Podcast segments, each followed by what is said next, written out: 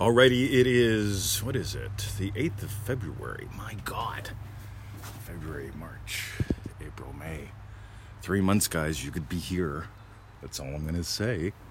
Or you could skip it again, right? Oh, he just wants money. right. Look at the smiles from the last two times. Anyway, come on down to Melbourne. But here's the thing what's the opposite of Chinese food? What's the opposite of red curry? Don't you say green. What is it? You see, the opposite doesn't tell you anything. That's the fun thing because, and by the way, this is inspired by our friend Barbara. And this is the cool thing when you've been at war, the opposite seems to be the answer. And Yasmin Maxwell mentioned that in the Aha Moments recordings that you can get at freeneville.com that we really explored some cool stuff with uh, the opposite, and we did. And I, you get that I'm stacking this against you. no, I'm not. You see, you know, if if if if there's an imagining in there that people are out to get you, or take your money, or take advantage of you, there's so many variations of this. It's a hoot, because almost everybody has this. It's a lovely little universal thing that you can pick it up by watching cartoons, and you go, "That's the way reality is." You can watch it by watching your parents because odds are your parents were at war with each other when you were a little kiddo. And they're, if they're still together, they probably still are.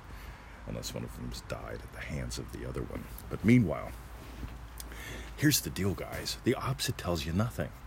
The opposite doesn't acknowledge your desires because what's the opposite of Chinese food? It's just like if I asked Victoria on a date and then she said, I don't want Chinese food. What do you want? I don't know. Well, nine years go by, not a date happens. Versus, here's a little bit of leadership. Ready? I'm really hungry for Thai. You want to go with me? That's also a good dating strategy, by the way. Because whenever you know what you're hungry for, and you're acknowledging giving life to an assumption because you have a real hunger, I'm hungry for Thai. This is what I want. You want to go with me?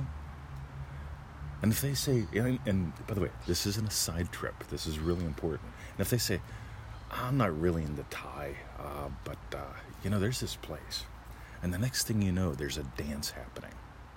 Now, here's the thing if, you're, if you don't want poor, don't shoot for the opposite rich. You want to have fun? Go to the normal law of attraction groups and look at how many people are using terms like rich and wealth. They all are, and none of them are getting it. What you do get are your specifics. Now, notice how this sounds like an opposite. I don't sit in traffic, I listen to it. I, I don't drink 7 Eleven coffee, I drink my own. I don't report to a boss, I answer your emails. I don't sit in that in the driver's seat of a car or a carpool for God's sake. I sit in my Eames chair. By the way, those aren't opposites. You get those are actual desires.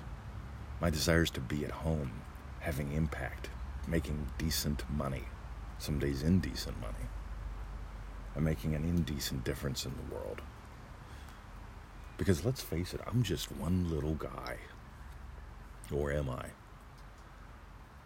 I am what you are. And here's the thing when you feel small, you go into protective defensive mode. And then you assert you're big. That's always fun. Meanwhile, when you start discovering how big you are, you start declaring things into existence. Eames chair, my coffee, puppy park, chase wife around the house. Lots of fun. But don't get stuck in the opposites because opposite will have you thinking oh, what's the opposite of poor? Rich. I want to be rich. Okay, there's songs written about that. Mostly they're enjoyed by poor people because they want to be something, but they don't really know what. So here's my suggestion notice your hungers. Don't sit around asking yourself, what do you want for 10 years? Notice, what are you hungry for? I was on a little podcast thing the other day, and I mentioned the reason why I make good money is because I'm in control of my time. Time is my number one priority. Free time creates massive wealth in my life. And you get they're not opposites, and you get for me that's not vague. Because having all the time in the world to play, I'm playing right now, listening to traffic, talking to you, making an impact in your life. Somebody else is listening to uh, the monkeys on the way to work, to hang out with a bunch of monkeys and listen to the big gorilla. Notice what your desires are.